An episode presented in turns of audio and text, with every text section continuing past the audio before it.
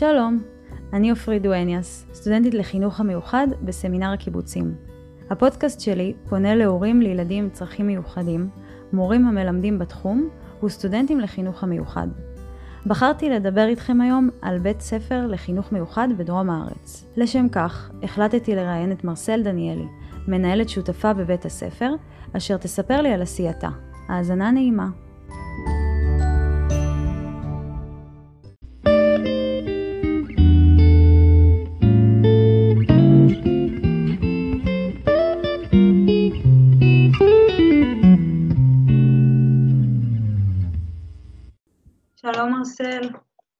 היי, מה העניינים? מה נשמע? בסדר, מה איתך, עפרי? בסדר גמור, תודה.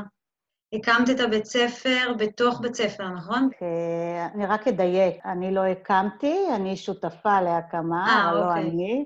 לפני שלוש שנים, ב-2017 בעצם אה, קמה החלטה שמשותפת גם למשרד החינוך וגם לאלוט, וגם אה, ככה בקשה של הורים, להקים מסגרת חינוכית, בית ספר לחינוך מיוחד, שמיועד עבור ילדים על הרצף האוטיסטי, אה, בגילאי ז' עד 21, שהם בתפקודים גבוהים ובינוניים גבוהים. זה נשמע בית ספר מאוד מיוחד. נכון להיום אין בתי ספר בארץ בכלל, בוודאי בנגב המערבי, שהם בית ספר לחינוך מיוחד לילדים בתפקודים גבוהים. וילדים שהם בתפקודים גבוהים, לרוב ימצאו את עצמם בשילוב יחידני עם סייעת בכיתה, או בכיתת חינוך מיוחד בתוך בית ספר רגיל, ורוב הילדים שמופנים לבתי ספר לחינוך מיוחד הם בתפקודים נמוכים. אז למעשה קם איזשהו רעיון להקים בית ספר לחינוך מיוחד לתפקודים גבוהים יותר. זו השנה השלישית שבית הספר מתקיים, הוא בית ספר חדש, הוא בהקמה, הוא צומח, כל שנה מתווספת שכבה נוספת. השנה אנחנו ז', ח', ט', שנה הבאה כיתה י', י"א, עד שנגיע ל-21. אני השנה הצטרפתי בעצם לבית הספר, זו שנה ראשונה שיש ככה מנהלת, ובית ספר מתפקד כבית ספר לכל דבר. למעשה בית הספר מוקם גם ברמה הגיאוגרפית בשטח, ובמקביל אנחנו אה, מפתחים אותו גם מבחינה רעיונאית, גם מבחינה פדגוגית, מבחינת תפיסה חינוכית, חברתית, תקשורתית, רגשית, לצד הבנייה החומרית של בית הספר. בינואר 21 אנחנו אמורים להיכנס לבית הספר החדש, שממוקם בלב כפר הנוער אשל הנשיא. באופן סימבולי אנחנו נמצאים בכפר, וברדיוס מאיתנו נמצאים גם התיכון, גם הפנימייה של אשל הנשיא, שכשליש מתלמידי תיכון אשל הנשיא לומדים בה. כל אותן זרועות שמקיפות אותנו, יש לנו איתה מודל של השתלבות. זה לא עוד בית ספר לחינוך מיוחד שנמצא באיזושהי עיר, במובלעת, אלא מודל של ילדים עם צרכים מיוחדים כחלק מתוך היישוב. יש גם קשר עם אה, בית כן. הספר הרגיל? יש תלמידים שלנו שלומדים בתיכון הרגיל באשל, יש תלמידים מאשל שלומדים אצלנו, אם זה ילדים שעושים חמש יחידות מתמטיקה, או אנגלית, או אה, רוצים העשרה בשיעור חינוך גופני או במדעים.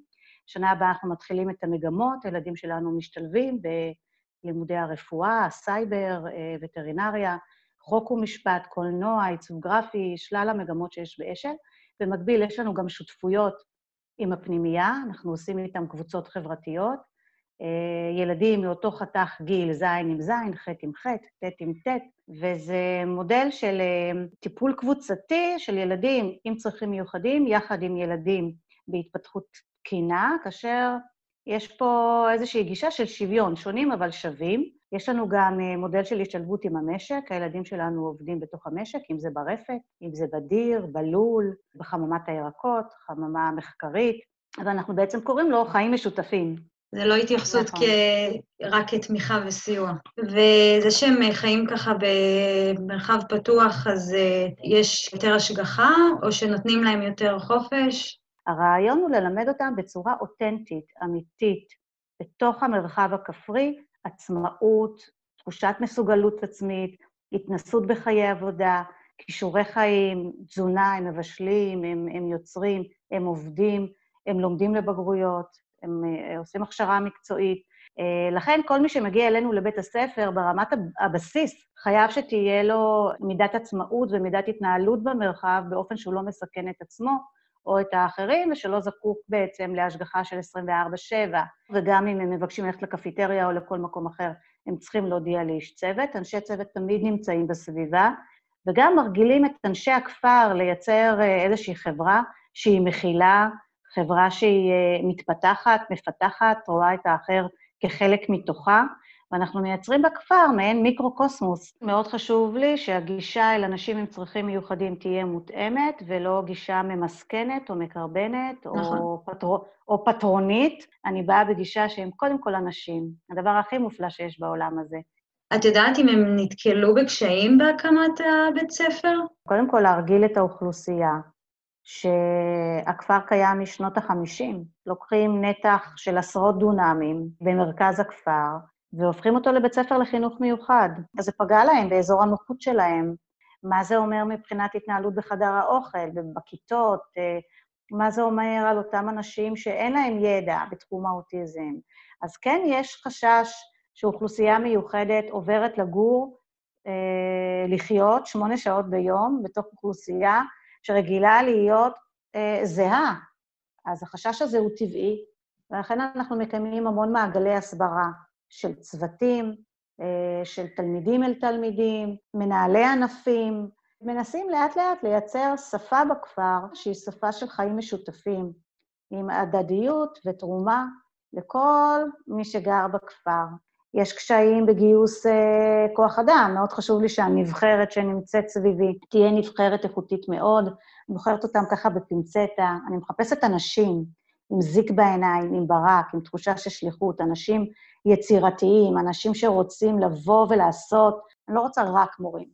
אני רוצה גם אדם שרוכב על אופניים, עושה יוגה, אה, אה, מפריך טיסנים, אה, אוהב מוזיקה, רוקד ריקודי עם, שלאדם יהיה עולם עשיר ומגוון, שהוא יביא את האישיות שלו למפגש עם הילדים ולא ילמד אותם רק היסטוריה. זה אתגר למצוא את אותם אנשים שהם עושים את המקום שמח, שהם מפגינים המון תקווה, המון אופטימיות. אנשים שמחים, אה, וזה מה שחשוב לי. כשאנשים שמחים, הסביבה שמחה. עוד דבר שיכול אה, להיות ככה אתגר, בית ספר לחינוך מיוחד, אין לו זכאות להגיש לבגרות. ומה שאני עושה כרגע, אני בונה את התוכנית של חטיבה העליונה, לילדים שלנו יש אינטליגנציה תקינה, ממוצעת, לפעמים קצת פחות, לפעמים קצת יותר, אבל רובם מסוגלים לעשות בגרויות ואין סיבה שלא יעשו אותה. אז אני כרגע בונה תוכנית בדרך מאוד ארוכה מול משרד החינוך, לאשר לבית ספר לחינוך מיוחד להגיש לבגרות. דבר נוסף אה, זה נושא של אה, איך אה, בעצם משכנעים הורים שאנחנו המקום הנכון והטוב עבור הילדים שלהם. המעבר לבית ספר לחינוך מיוחד וההשתייכות לקבוצה שהיא מוגדרת והיא בעלת מאפיינים זהים, זה דבר שמאוד קשה להורים וגם לילדים.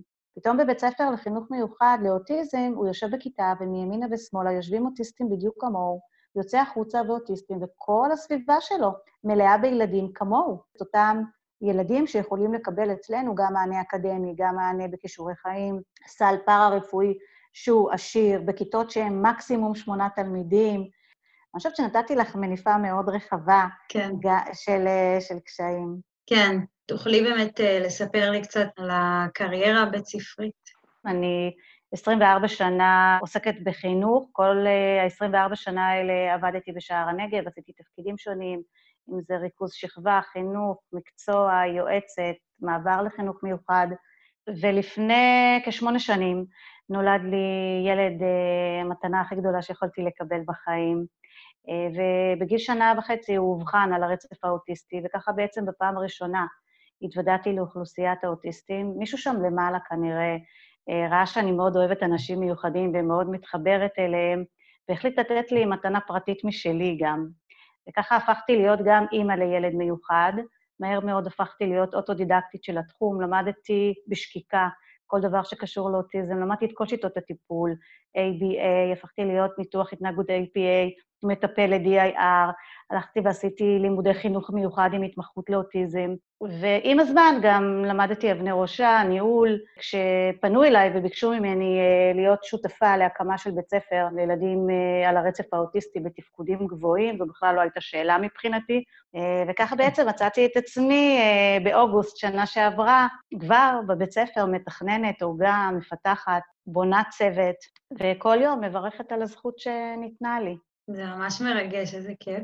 אני יכולה לומר שהשבועיים הראשונים הם היו טראומה. ראיתי איזושהי תמונת עתיד בכל אחד מהתלמידים אצלי בבית הספר יכולתי לראות את הבן הפרטי שלי. ובעצם העולם שלי סבב 24/7 אוטיזם, זו הייתה מראה מאוד מבהילה. חששתי שאין לי מספיק את החוסן הנפשי לעשות את ההפרדה בין החיים המקצועיים לאישיים, אבל מהר מאוד מצאתי את, ה... את האוויר לנשימה ואת השותפים שיעזרו לי להתמודד עם המעבר, והצלחתי לראות גם את האור.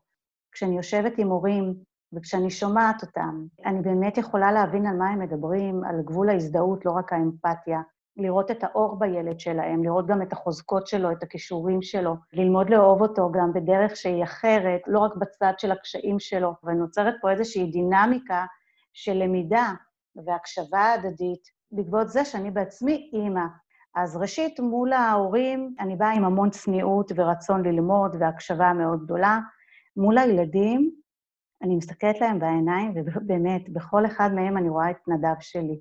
ורציתי גם לשאול בקשר לקורונה, איך אה, התמודדתם עכשיו עם התקופה הזאת? זה בטח לא היה פשוט עבורם. הייתה לנו אה, הדרגתיות ב- בלמידה של הנושא. אם התחלנו בהתחלה למידה לסירוגין, ראשון, שלישי, חמישי, קבוצה אחת, קבוצה שנייה מגיעה שני, רביעי, שישי, אחר כך עברנו למודל של רק שלוש שעות ביום, מ-9 עד 12, עברנו לקבוצה שלמה, מ-8 עד 2, וחזרנו עכשיו למתכונת מלאה של שישה ימים בשבוע עד ארבע וחמש.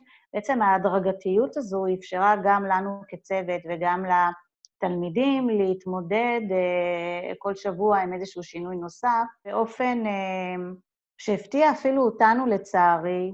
הילדים מאוד קשובים. יש כאלה שיותר, יש כאלה שפחות, אבל ברובם מאוד קשובים להנחיות, ואם אה, ניתנת להם תוכנית עבודה, שאתם אה, מתנהגים א', ב', ג', עושים ד', ה', ו', אז uh, כשיש גבולות מאוד ברורים, אז זה יותר, זה שומר עליהם וזה עוזר להם.